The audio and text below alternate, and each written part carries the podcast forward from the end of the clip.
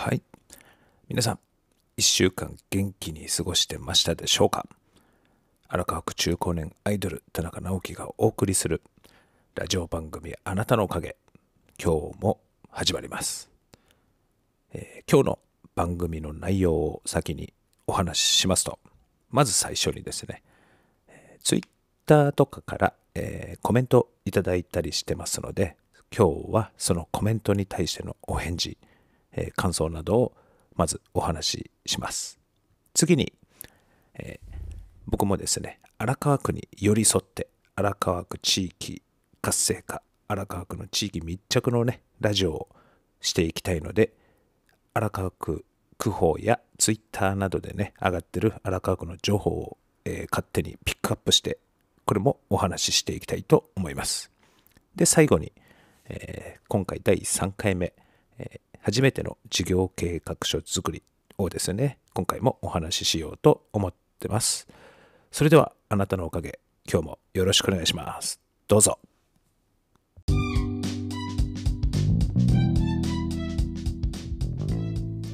はい。それでは、えーあなたのおかげ、まず最初のコーナー。ツイッターの方にですね、えーメッセージをいただきました。今日はいつちょっと最初に読ませていただきます。えーないちゃん子育てラジオのないちゃんパパさんでいいんですよね。ないちゃんパパさんからツイッターでコメントをいただきました。えー拝聴しました。サラリーマンと違ってリスクがあるので独立は慎重になりますよね。そのあたりのマインドセットも次回聞けそうなので楽しみです。はい、このね、コメントは前回のね、初めての事業計画書作りで、えー独立開業する人の心構えとはみたいなね、お話をちょっとしたと思うんですけども、そうですね、マインドセット。まあ、独立したい人、独立する人って、まあ、規模はね、大小様々あると思うんですけれども、基本的には自分にやっぱり自信を持ってると思うんですね。まあ、あの、持ちすぎてて、人の話を聞かないとか、意見聞かないとかね、こう裸の王様ではダメだとは思うんですけれども、やっぱりそういう開業とか、まあ、起業とかですね、する人っていうのは、まあ、言葉にする時も、こう自分はそんなんじゃないですとか、いや、自分は無理だと思います。まだちょっとできないなとか、こう、やっぱり言葉にもですね、そういうふうな言葉が出ちゃうと、やっぱり心ね、マインドもそういうふうにこうなってくるっていうのかな。低いテンション、マインドこう上がっていかないですよね。自分はできる。独立したいっていう気持ちには多分なかなかなっていかないと思うんですよね。だから独立をする人、開業や起業する人っていうのは、こんだけやったんだからできるとか、イメージはもう出来上がってるからきっとうまくいくとか、もうあとはやるだけみたいなね、ノリみたいなのはあると思うんですけど、まあ、やあとやってから考えるみたいな。マインドがね、違うんですよね、きっと。もう前向きなんですよ。もう成功するイメージを持ってるっていうか、やっぱり実際、最初からね、やっぱりじゃあ開業しました、起業しましたって、何にもしないでもうまくいって、何の悩みもないっていうのは、そうそうないと思うんですよ。で、今まで目標だったり、えー夢みたいな独立とか開業が目標だったりしたのが今度ちゃんとね独立始まって現実になってくると初めてなんとなくこう不安を覚えてきたり、まあ、一日のねこうまあお店であればかいあの売り上げとかに一喜一憂なんかしてねちょっとこう不安定になってきたり心がねしてりするんですよね。まあ、それはやっぱオープンだったり開業してからの心の動きであってオープンする前からそういう不安で始めるっていうことはあんまりないのかもしれない。僕はあんまりなかったというか。まあね、何が不安というか、まあ、ちょうど僕が本当にオープンする時のタイミングで、まあ、大失恋しましてね、振られて、もうそっちの方の心のダメージが大きかったっつうだけで、開業することにあっては、もう何の不安もなかったというか、もうやるしかないっていうね、えー、やるだけだっていうところしかなかったので、まあ、失恋の方が ダメージが大きかったから、まあね、その辺がマインド下がってましたけど、まあまあ、ちょっとそれちゃったんですけど、まあ、結局、現実になったら不安にはなるとはあると思うんですけど、まあ、そういう時ってやっぱりぐっとこうこらえるというのかな。まあイメージしてる成功してるそのイメージ通りにやっぱ行動しながらまずはね耐えて耐えて、えー、日々ね、えー、やりたいことっていうのばっかりやるんじゃなくて日常のね今できることやらなきゃいけないことをやっぱコツコツコツコツやっていく人が、えー、結局こう伸びていくというかじゃないかなというふうにね僕は思います。そんな感じのねどうでしょう？こんなんでお返事になってるかわかんないけど。マインドセットっつったらあれですけどね心の持ちようはやっぱり独立する人っていうのはやっぱり成功するイメージを強く持ってるじゃないかな。はい。こんな感じで、えー、お返事になったかな。はい。えー、ないちゃんパパさん、いつもコメントありがとうございます。これからも、これからもですね、あの、コメントいただけますと、え、励みにも、励みにも、ね、なりますし、とても嬉しいので、まだまだコメント、これからもお待ちしております。よろしくお願いします。それでですね、このえー、Twitter とかでコメントいただいて、この読ませていただいてっていうね、番組内で、この方式、これあれですね、僕が今大好きな、えー、ポッドキャスト番組、ラゴタイムでですね、えー、こんな感じで、いつも僕もラゴタイム聞かせていただいてて、コメント、えー、Twitter でしたりするんですけれども、その番組内でですね、いただいたコメントを読み上げてくれるんですね。それで返事をしてくれる。これがですね、僕は嬉しくて、ね、で、やっぱ僕すごい嬉しいんで、これ僕が嬉しいっていうことは、なんか僕もちょっと真似してやりたいなと思って、それで、えー、勝手にラゴタイムさん方式、このね、いただいたコメントに対してこうやって番組内でお返事するっていうね、こんな感じでお話をさせていただきました。これからもね、この感じでちょっとやっていきたいなと思いますので、コメントいただきましたら、こうやってね、番組内でお話しさせていただきたいと思います。よろしくお願いします。ラゴタイム最高。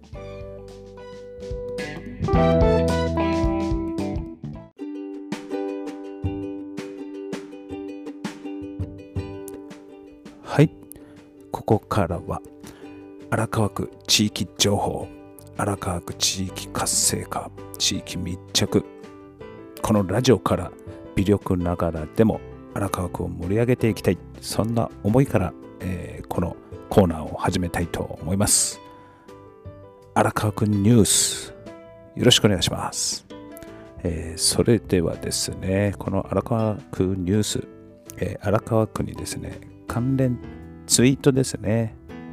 があったものお知らせとか、えー、区報記事の中から、えー、僕が勝手にピックアップして皆さんにお伝えするコーナーになっております。まあ、このコーナーのいきさつはですね、ちょっとこのコーナーが終わった後に、えー、お話ししようかなとは思ってます。えー、最初のですね、まあ、今日1個だけピックアップしたものを、えー、お伝えしようかなと思うんですけども、えこちらですね。えっと、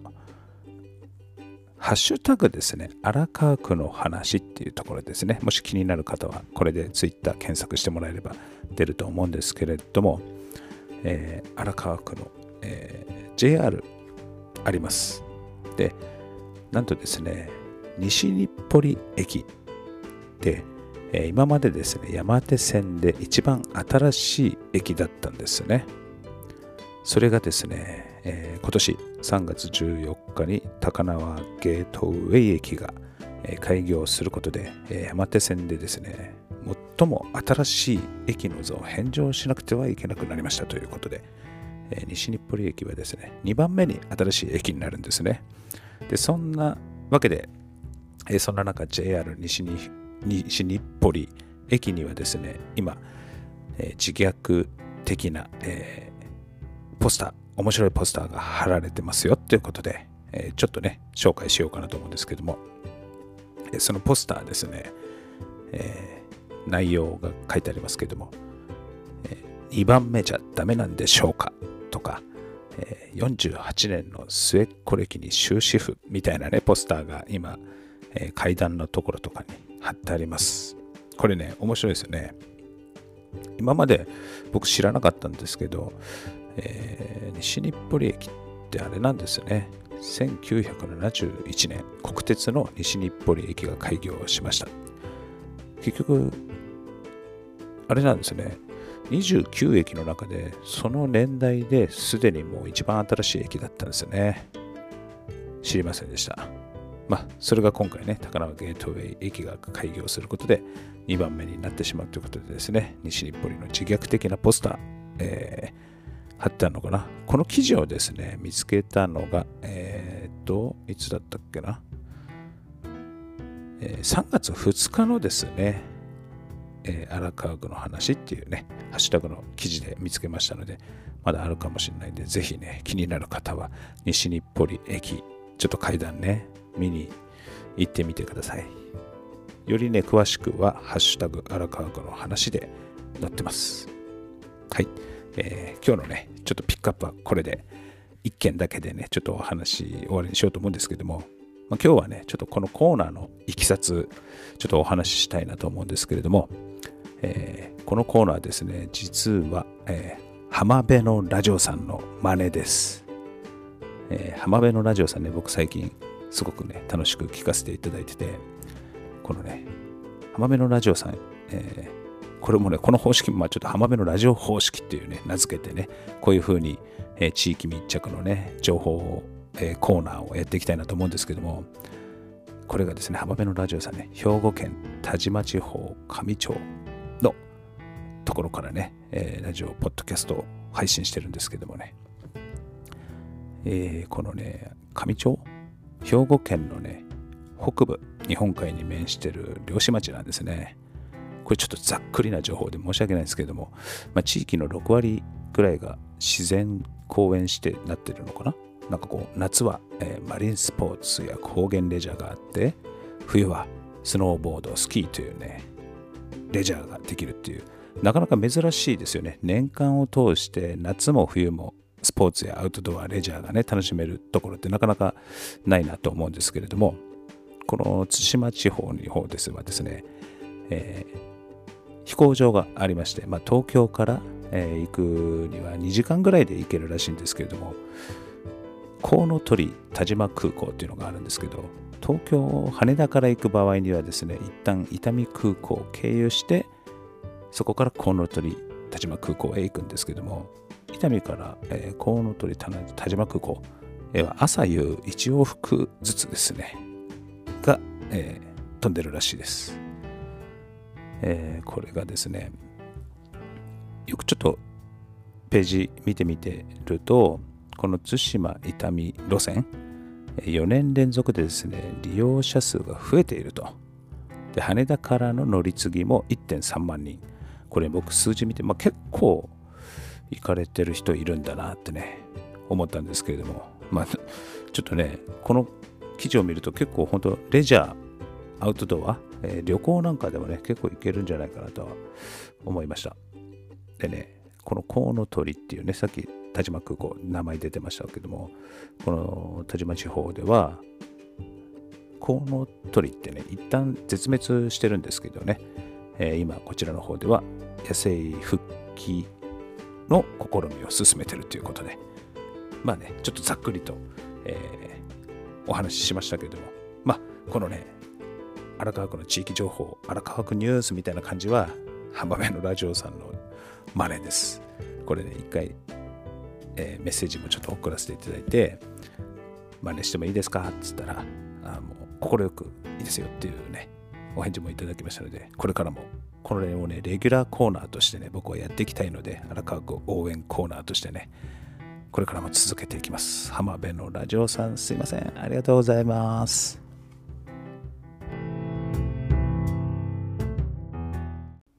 はい。ここからは、初めての事業計画書作りをテーマに、独立するために必要な知識やマインドのお話をしながら、事業計画書の内容をお伝えしていくコーナーです。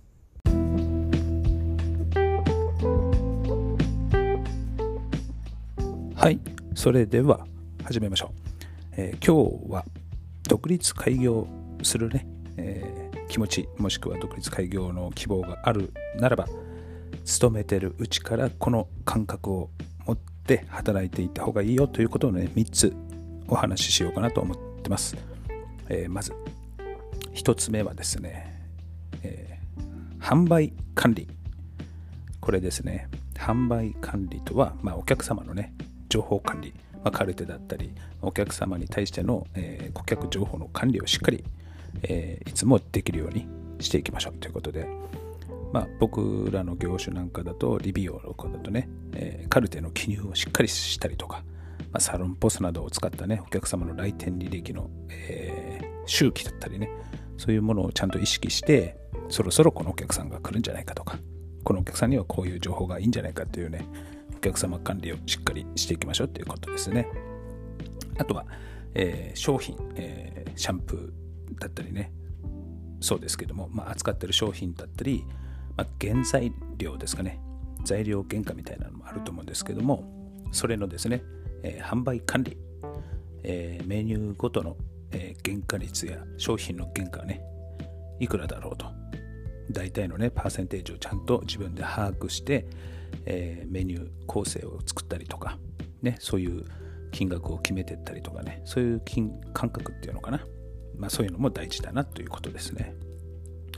あと販売管理っていうのは、まあ、広告宣伝でのね、費用対効果。このぐらいの広告宣伝費をかけて、このぐらいの効果があったとか、まあ、そういうね、え意識を持つっていうことが、えー、販売管理の中でも大事かなと思ってあとお店のねメニューをどうやって伝えて販売していくか、ね、お店のこう自分の扱ってるサービスをどういうふうに伝えてお客様に教えていくかっていうねこういうのも販売管理の一つだと思うのでまあ勤めてるうちから、えー、こういうことをね意識して、えー、仕事をね取り組むといいんじゃないかなということが一つ。で二つ目。僕これが意外と大事だと思うんですけど勤めてる時っていうのは案外とですねあのこういうことを意識しないんですけどもこれ財務管理ですね。いわゆるまあこれは経費の管理、えー、まあ、帳簿だったりねこういうのキャッシュフローだったり資金繰りっていうのを意識して仕事をするっていうのはすごい大事なことで、まあ、大体ね自分が今いる職場まあ僕だったらもう店舗の話になっちゃいますけどまあ、固定費はいくらかかってんだろうとかね。変動費っていうのは、ま、水道光熱費や材料費とかね。そういうのは一体大体どのぐらいのパーセントを、ね、売上に対してかかってるんだろうとか。そういうなんつうんですか。経費管理、まあ、その経費感覚っていうのをなんだろうな。すごい大事なことだだと思うんですよね。自分でやりだしたらこのね財務管理この能力がないとせっかくいい仕事をしてても客あのお金のね動きキャッシュフローなんていうのが分かってないとですね意外とあれ通帳にお金が残ってないっていうねずさんな感じになってしまうのでまあ営業活動を通してねかかってる経費どのぐらいなのかっていうねことを毎日ちょっとでも意識して仕事すると、えー、いいんじゃないかなと思うんですけども、ま、最初はねまず開業すると、まあ、口座とかね銀行口座とか作ると思いますがそのね口座の中の、えー、動きお金の出入りをしっかりと管理する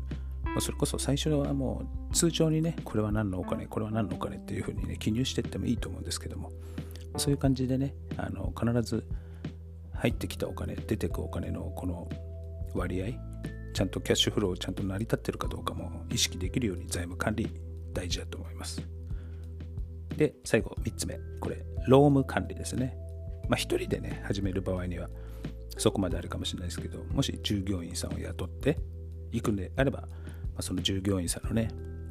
えー、人材教育的な、えー、教育プログラムみたいなのもちょっとね考えたりもしなくちゃいけないしやっぱり長く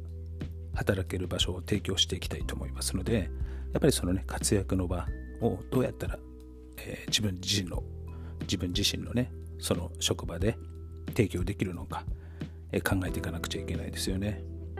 あとはやっぱり人材募集雇用のねこととかもしっかり考えていかなくちゃいけないので、えー、雇用労災とかそういうねどうやってちゃんと入らなくちゃいけないなとかそういうのもあるし、まあ、福利厚生だったり給与規定とかねある程度の決まりっていうのを作らないと、えー、やっぱり安心して働けるね職場にはなっていかないと思うのでやっぱりねそういうこう労務っていうのかな。人の管理人のこうそういうこともすごく大事なことだと思います。もしね従業員さんを雇ってよしこれからやっていこうっていうならそういうとこもちょっと勉強をね勤めてるうちにそういうことを意識してここの、えー、会社もしくはサロンはどういった感じでねそういうのやってるのかなっていうふうにねしっかり意識して見ておくといざね自分で始める前に勉強になると思うのでこの3つこれがね意外と勤めてるうちから意識しておくと開業した後も少しあのあの時はこういうね感じだったなっていうね思い出せると思いますので。あとですね今日はちょっと事業計画書のない何ていうんですかね構成項目、えー、をちょっとざっくりお話ししますけれども、えー、まずですね事業計画書表紙を作りますね。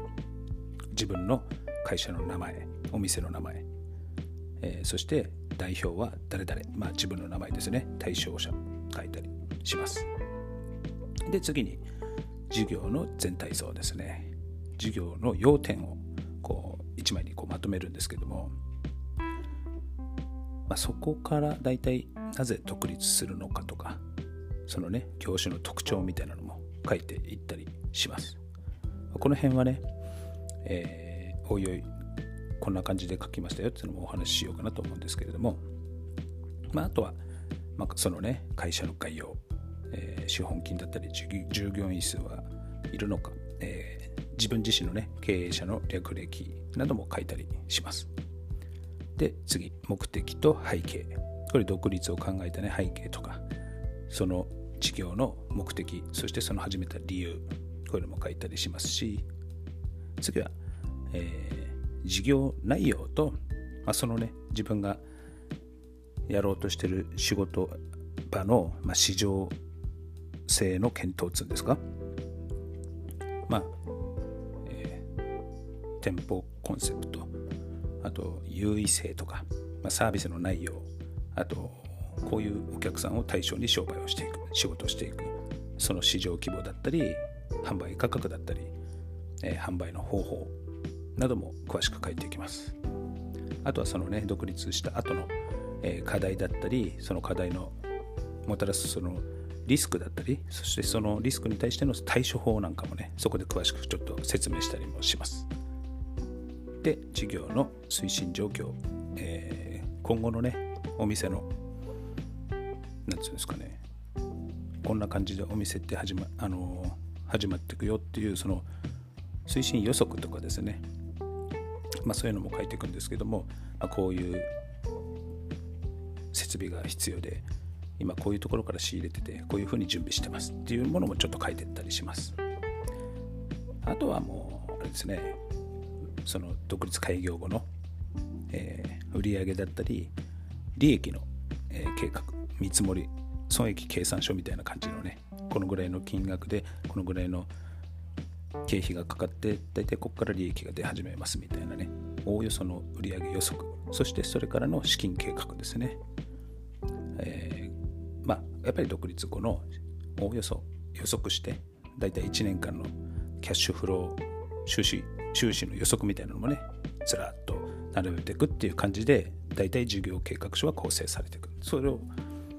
大体まとめると結構なまあまあな枚数になるんですけどもこういう感じでね、事業計画書を作っていくっていうお話です。まあ、これをちょっとずつちょっとずつね、えー、お話しできればと思うんですけども、このコーナーをですね、まあ、大体5分、6分ぐらいでまとめて、えー、お話をしていきたいなと思うので、もう少しもう少しこう縮めて、えー、次回からはね、ちょっとお話しできればなと思ってます。はい、じゃ今日の、えー、このコーナーね、事業計画書、初めての事業計画書作りは、これで終わりにします。ありがとうございました。